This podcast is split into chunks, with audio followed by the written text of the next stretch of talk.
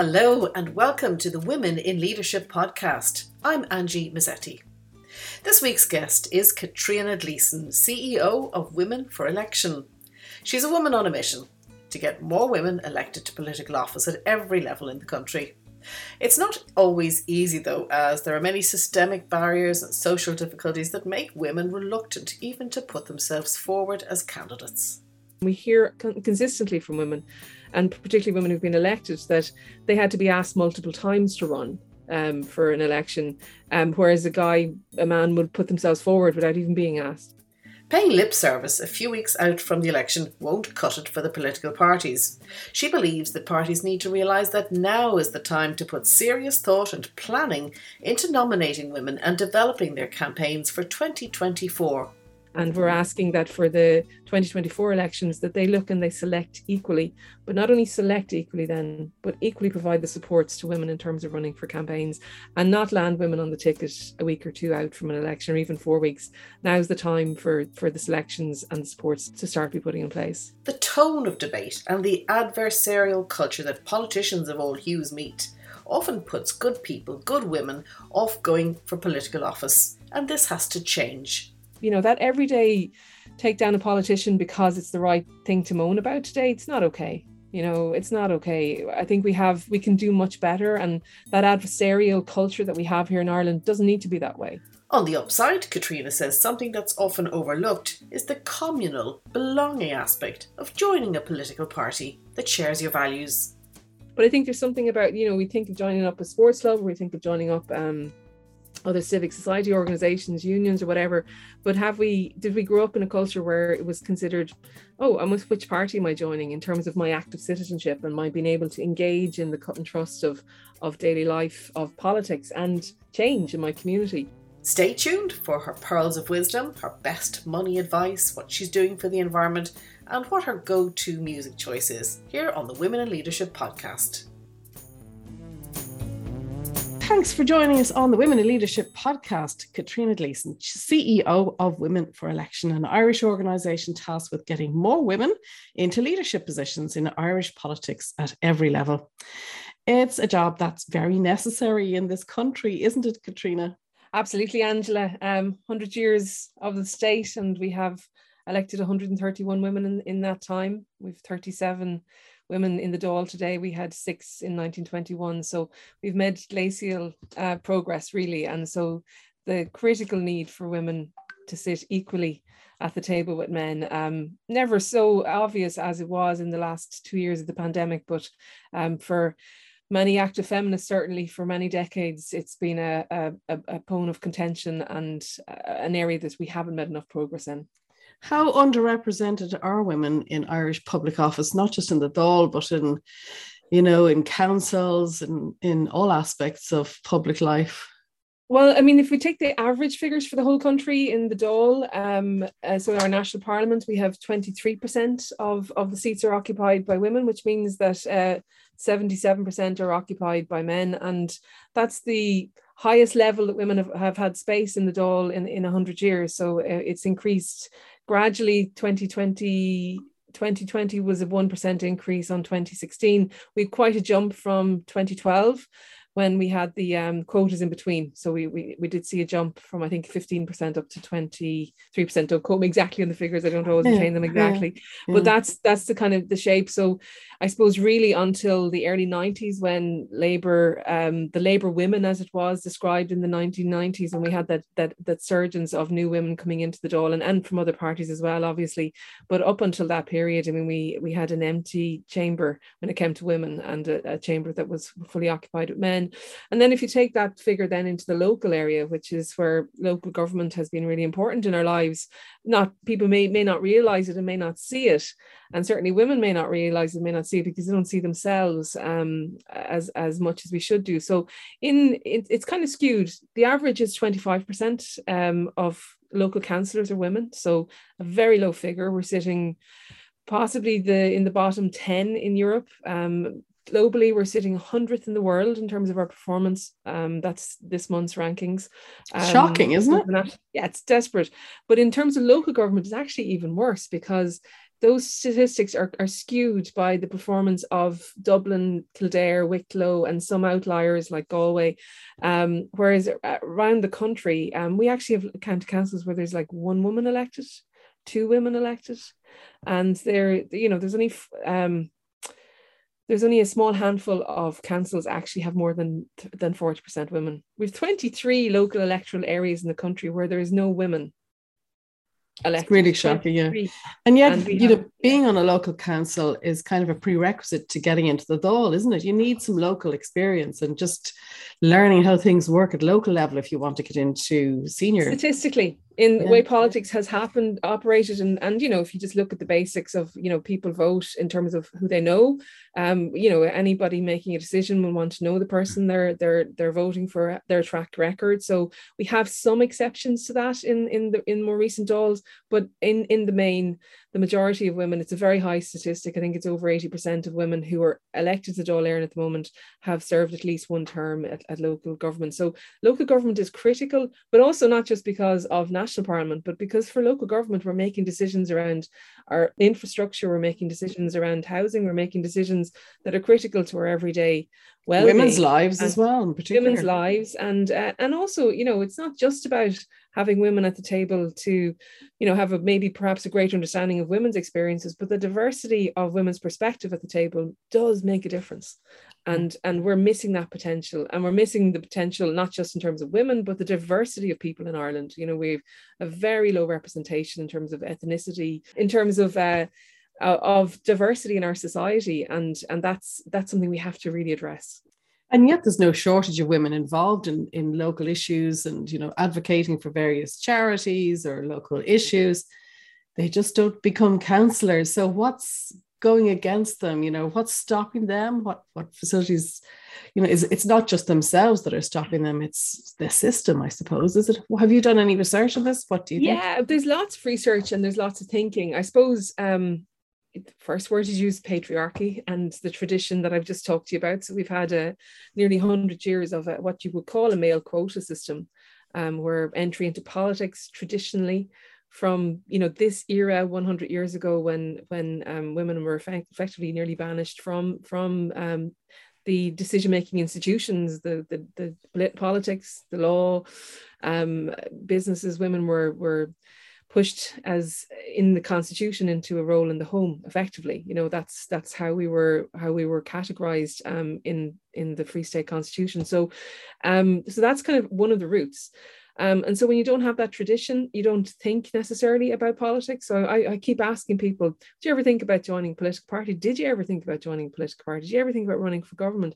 And these are people who, women who would be actively running communities. So I mean, I say it all the time, and my colleagues say it women are running Ireland, but we're not at the decision making tables where the power ultimately lies in terms of the policy that that that is trying to fit in or undo the running of Ireland. So um, huge activism um, at every level across business, across health, across social care, across community development. You know, I'm sure if we did a mapping of of who's running the the efforts in terms of of uh, facilitating accommodation and supplies and care in terms of the uh, current welcoming of Ukrainian um, people, you know, I'm sure we're going to see a disproportionate representation of women there, but we are kept out of the table. So to ask answer your question in more detail, then there's a lot of barriers. So disproportionately, um, in Ireland, the statistics are still showing us that the expectation and the um, res- predominant responsibility for care work uh, is still lying with women.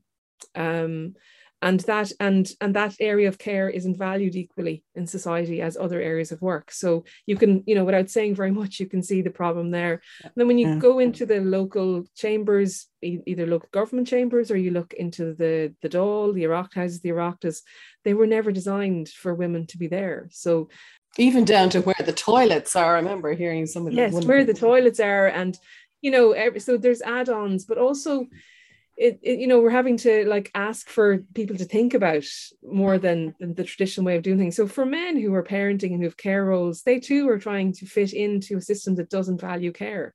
Um, mm. so that's one of the barriers.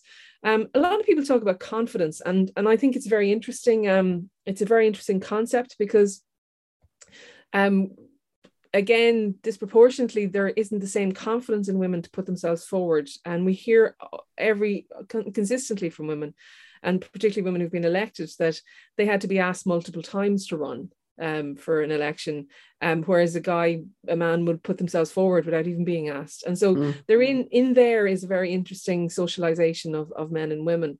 Um, but we're also asking women to have the confidence to fit into a system that hasn't been designed for them or that isn't intuitive necessarily. So, so you know, is it a confidence or is it that we're trying to fit into something that isn't naturally where where, where being designed? You know, so mm. so I think that it, you know, but we do work in, in Women for Election to unpack that and key to uh, having confidence is actually having the know-how and the information around how systems work and so we do we do an awful lot of work on that you did a, a a campaign there uh, maybe a year or more ago about tapping somebody on the shoulder which i thought was a great idea. Just going back to what you were saying there about you know being asked multiple times is that you know people just need to be asked or hinted like you know have a think about this. And does it take a while for them to come around then? Well we see um like Women for Election are 10 years this year. So we've had a number of campaigns over the years, and the asking somebody to get somebody to go forward has been kind of core to our, our, our, our way of getting women involved. So we relaunched that campaign this this spring um, as the Count Her In, Count Me In campaign. And it essentially is the same principle. So women are consistently saying to us that they needed to be asked multiple times, at least five times in, in some cases, um, before they would put themselves forward. So that's the concept we're wor- working on that, while at the same time hoping that women will count themselves in, that they'll they'll feel that purpose, that sense of um, knowing in themselves that actually they they really want to cut their teeth in politics and, and run and represent their community. So so um, that's that's one of the campaigns that we have. But it's an important part of getting women to come forward. Women are coming forward though. That's mm. that's important. We need to know that as well. And we've seen a lot more female candidates in the in the last number of years. The issue, uh, which is one of the other barriers, has been they haven't been supported and selected equally. And that's where we have to see a lot more work and, and change happen with the political parties particularly. So it's mm. one i think it's it's quite interesting if you look at it if you consider it in the concept of equality that candidates aren't selected equally that there is a disproportion there has been a disproportionate selection of men over women. Um, and th- so that therefore makes it gendered. And so we're asking the parties now to move beyond even the quota levels which which are shouldn't be the the target. They should be the minimum. And we're mm-hmm. asking that for the 2024 elections that they look and they select equally but not only select equally then but equally provide the supports to women in terms of running for campaigns and not land women on the ticket a week or two out from an election or even four weeks. Now's the time for for the selections and the supports to be start to start be putting in place. So they shouldn't be there as kind of an afterthought by the parties or they shouldn't be put in kind of in a place they're never going to win anyway. Yeah not to meet the quota basically. And i'm, I'm mm. hoping and i'm you know I, I have to say i'm i'm only about a year and a half in not even a year and a half in this job and my eyes have opened up being a non-partisan organization. We get to work across all the political parties and, and get to meet with them and, and very collaboratively work with them and see that there is genuine effort being made across the political parties to actually change this. So i think we're witnessing the politics is changing and the face of politics is changing before us i'm just hopeful um, that this is the case. Um, but also, you know, we have a lot of work to do to drive this home for the 2024 elections, the local elections in 2024. Well, when you look at the opposition benches now, we've got three parties led by women. Yeah. Yeah, right. So with technically four party leaders are female. So actually, mm-hmm. but if you're a stats a nerd, there actually is now more women leaders than than male leaders, female leaders than male leaders of political parties. Once you get into some parties of co-leadership going on, and that's fantastic. Of course, we haven't had our first female Taoiseach yet. Uh, we've only had uh, four Tánaiste as women in 100 years. So um, I'm not a betting woman, but I would hope that uh, well, I am a betting woman, but I I'm not going to bet on this. but we too, can hope. But, uh, we would hope that we'll see this happen. Certainly, um, I, I won't tell you, I won't say when I'd like to see it happen because that was like yesterday or 100 years ago. It would have been great if we started off with a woman, but um, the certainly I would think the chances now are now increasing, and I think you see it also in other parties where there are male leaders that there's potential female leaders coming through the ranks as well. So we could end up with a, an all-female party leadership maybe in a few years time. That would be quite something. It's a, a, tough business though and i know from one of your previous events where you had hazel chu on talking about social media and how difficult it is particularly difficult for women. I know social media can be difficult for for all candidates but gender-based violence, threats of violence, awful, hideous names being called, and particularly with Hazel Chu, the ethnicity aspect, you know, it's really horrific. You know, you wonder, can anything be done about that? I mean, should you need a license to go on Twitter? well, there's an idea. Um, how do you how do you assess that one? It's very worrying, and it's it's it just shouldn't be happening. And um, there's multiple solutions if if people put their heads together. So, for starters, I think, and you referred to Hazel there, and Hazel has spoken quite quite publicly about this. Um, but to actually be putting yourself out and for your ethnicity, uh, your your the your identity um, based on on your family where you've come from, where your families come from, you know, growing up in Ireland, having a, um, a, a descendancy that's from outside of Ireland and being told to go back home when you're running your election campaign um, numerous times consistently. Um, it, it's it's it's just vile and it's disgusting and there's no place for it in our society. I think um, Hazel is one example of so much abuse that has been subjected to to particularly um, female politicians and and candidates.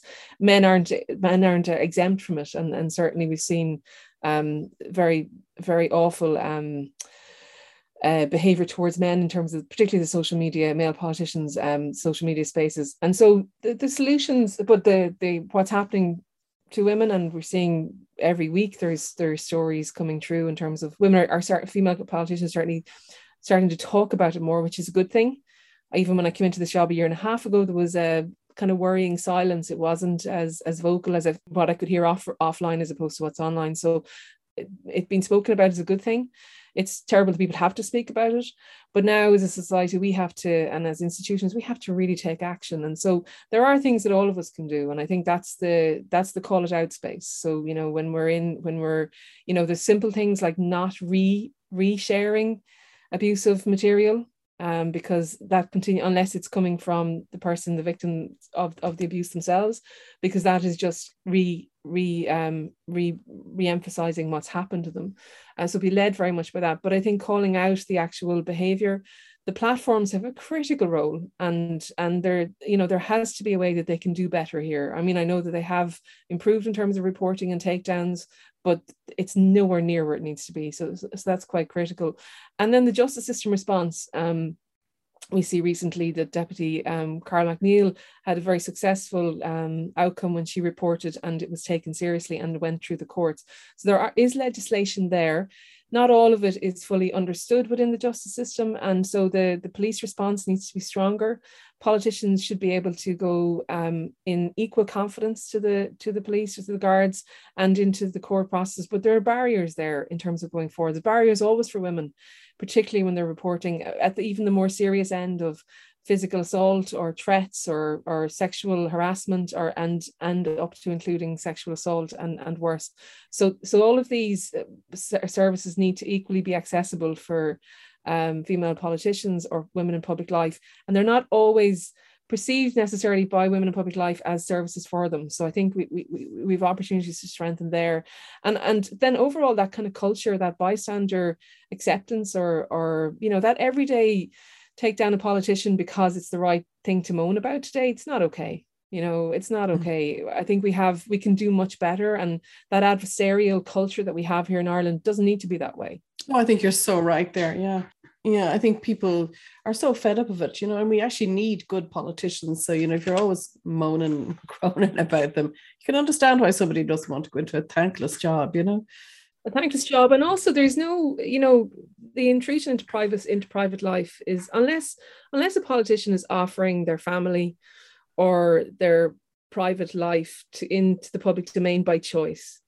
Um, and even when they do it should be respected and mm. not taken as political material. And and that's what i think you know that's that's something that we really have to get on top of in Ireland because we need to make politics attractive for everyone, but we particularly need to make it attractive for, for women.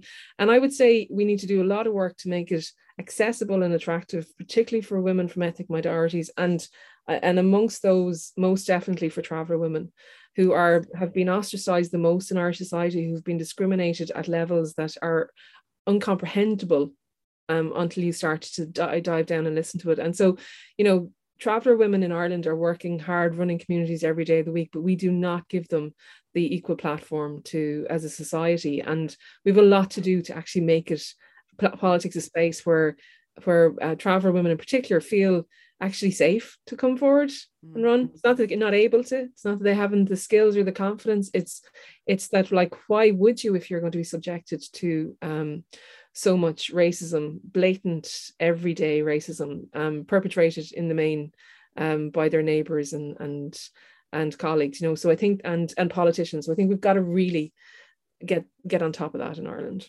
So tell me, you have a series of meetings or meet the parties coming up. So for any women who are thinking about getting involved, but they're not quite sure, you know, where their loyalties lie, where their values lie. So tell us about the the series that you have coming up at the moment yeah, we're actually we've started. Started, uh, I think it was, was it two weeks ago. We started. We had Fine Gael. Um, so it's a lunchtime series uh, that we're running at the moment. We may run it at different times um, in the autumn again, but um, it was inspired internally. We we've done something similar in years previously where we kind of had all the parties in the one room and and our women who were running training, who were participating in our training programs, who were interested in joining a party or getting involved or running for election, um, had the opportunity kind of at stalls to meet political parties or hear them.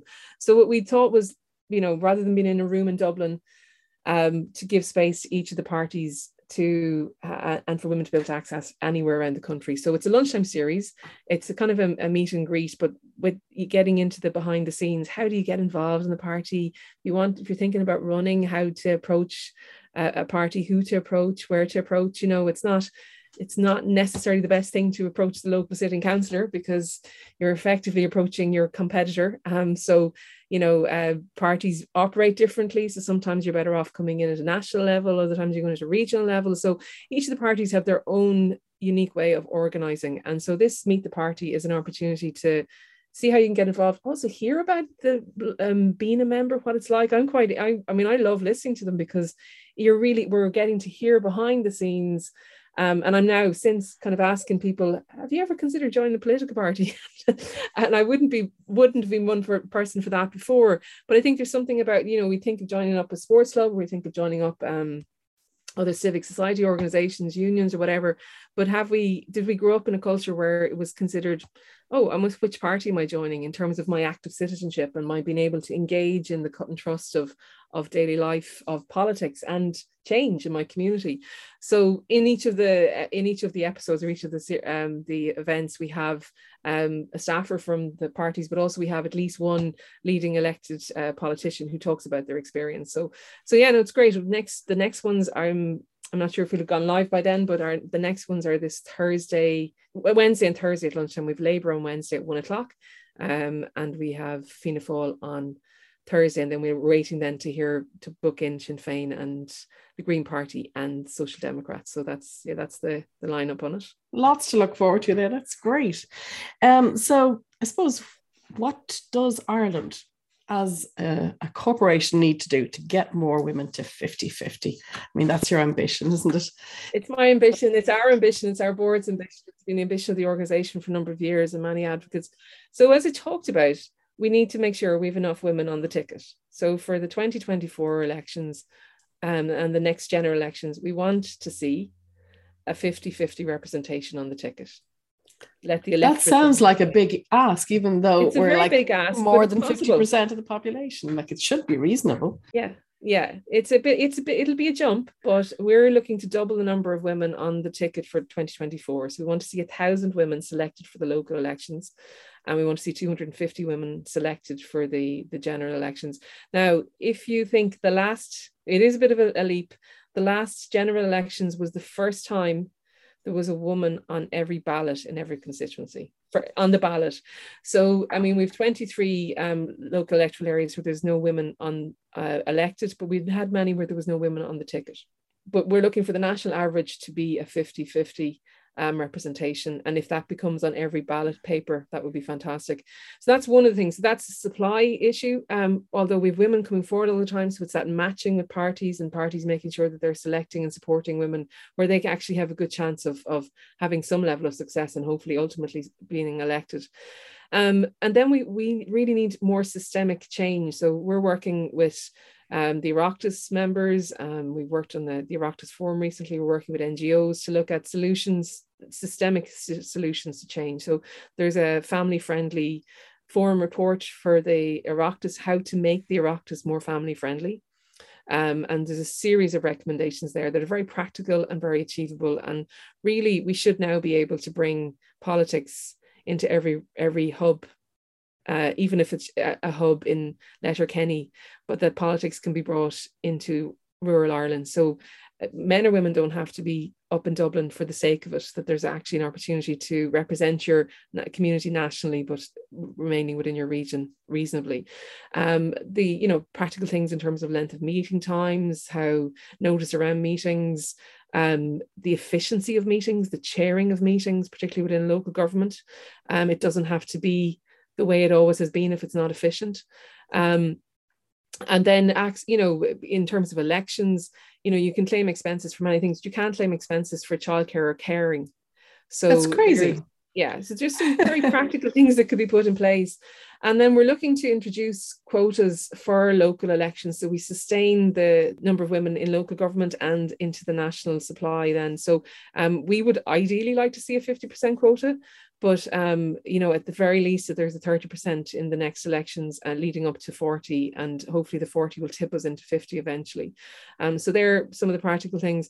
Um, looking within the quotas then at actually building in an ethnic quota into the into the gender quotas, because um, if we don't start to be very prescriptive in terms of the inclusion of, of women from ethnic minority backgrounds, then we're going to be landing with a very white, very settled, probably very middle class electorate, uh, which is not reflective of society. So our key principle is always democracy needs to reflect the society it's it's representing. So, um, so that's there's some of the solutions.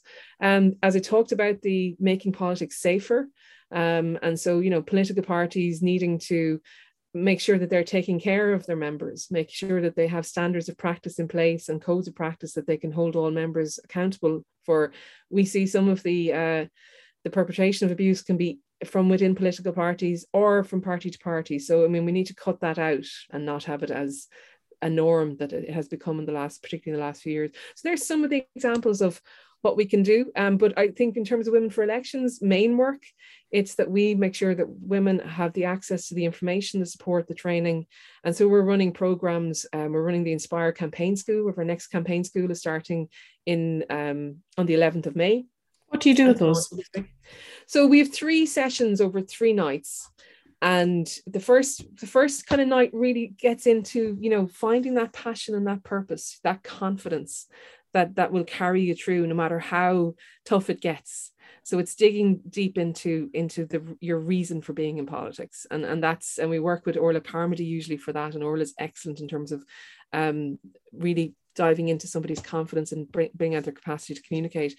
Then our second session gets into the telling your story. So one of the challenges of being a, a politician is you have to sell yourself. And actually it is it is the challenge and being able to communicate your message in a way that people um, connect and and want to be want to be part of what you're doing. So that's that's kind of the second session an introduction at that level.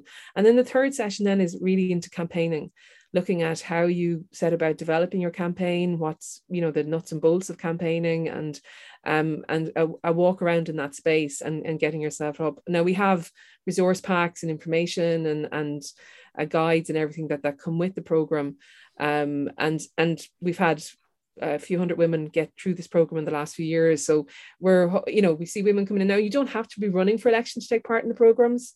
Um, women are coming in just to find out and uh, and participate, but also they might want to get involved in a party or get involved as a campaign manager. And, our training is is is is um, designed around that as well. And then later in the year, this year we're going to be doing a deeper then dive in terms of equip which is getting people really ready for election. So that building the campaign team, you know, building the cash reserve, ways to go about that successfully, strengthening communications, um, and then working on the confidence all the time. So, so that's our equip. And then we run a, a, series of master classes and taster sessions that, you know, everything from media skills to, you know, how the local government works to, you know, technical, um, but also um, inspiring uh, pieces as well. So informing, equipping, and inspiring uh, all of all of the women who come forward to us.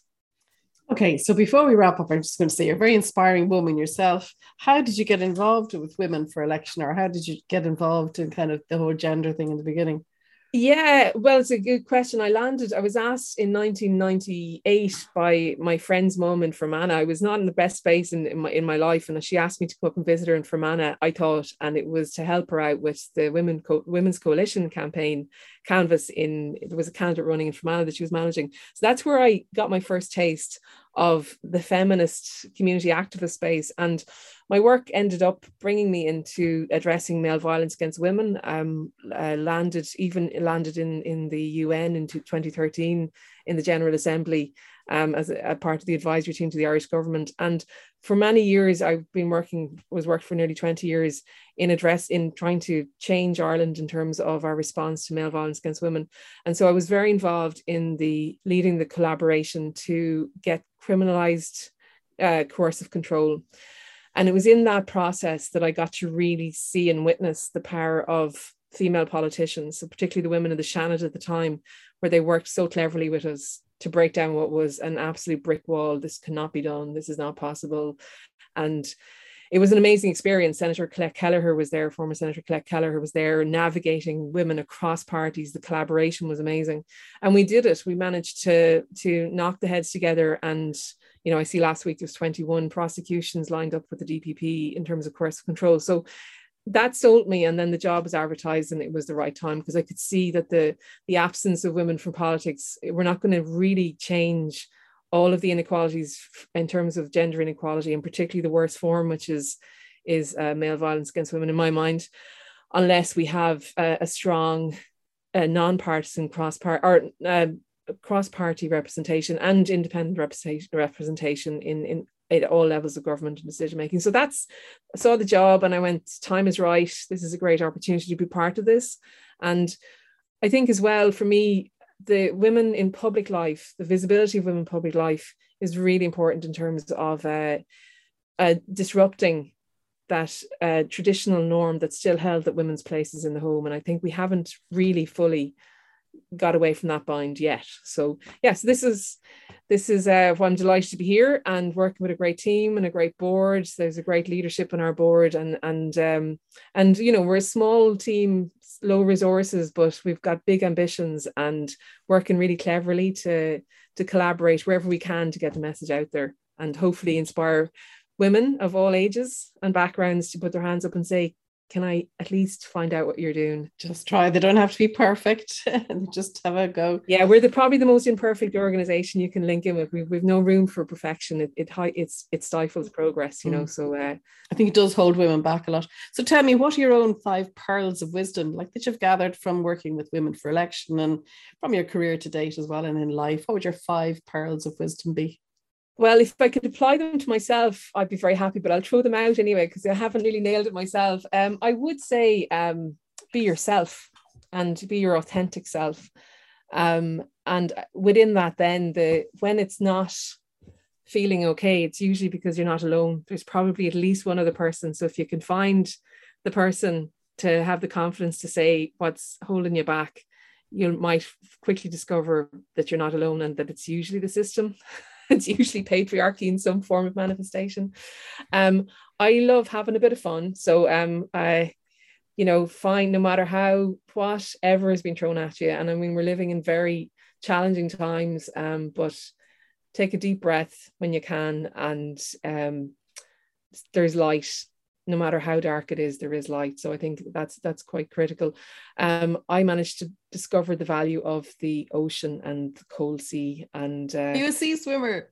Yeah, although the old COVID COVID uh, dilemma recently has thrown me out a little bit, but I do highly recommend it. Or anything that anything that can shift your hmm. energy mm. in a very positive way, connection with nature, and then I suppose, um, yeah, find the joy wherever you can. I suppose they're my my um and I think just in terms of one of the messages I've got most since I've come into Women for Election is value, you know, valuing uh, women valuing themselves, valuing their leadership, valuing what you have, what we have to offer, and and valuing that. yeah. we really need to value ourselves, you know. So um mm. and not slag off other women. And most women are pretty good at that anyway. But yeah, you know, yeah. but I mean yeah. value ourselves first. I think then, yeah. then that's then then then that's um everything else will fall through. So tell me about money. Did you ever get a good bit of monetary advice, or you know, what's what is your financial thinking? A lot of people are very, a lot of women are very slow even to talk about it. It's almost embarrassing to talk about it, but I believe it's something we should be a little bit more comfortable with, because yeah. that's where the patriarchy strength is. You know, control over money. It is. I mean, I'm. I certainly wouldn't have many pearls of wisdom to offer, but some that were offered to me, I think, um, I think it's back to the value piece. And I've heard that from a lot of men, and I hear it from very successful women is, um, you know, our time is money, or it can be, it doesn't have to always be, but to value what we give and and not to undersell ourselves. I think that's that's really important. Um, I, apparently savings meant to be really important and pensions and all of that. So I so call I hear it the 50, 30, 20. I'm, I'm I'm looking to apply. But as I said, you know, um, but also, I, I suppose I don't sweat it really. I've just always trusted, um, uh, even when there was nothing in the bank account. I've always, and I know I sit in a kind of a white privilege space sometimes, but I, you know, uh, I, I do think that living a life that's very collaborative and that's very as authentic as you can be, um, and and being able to reach out and ask for help.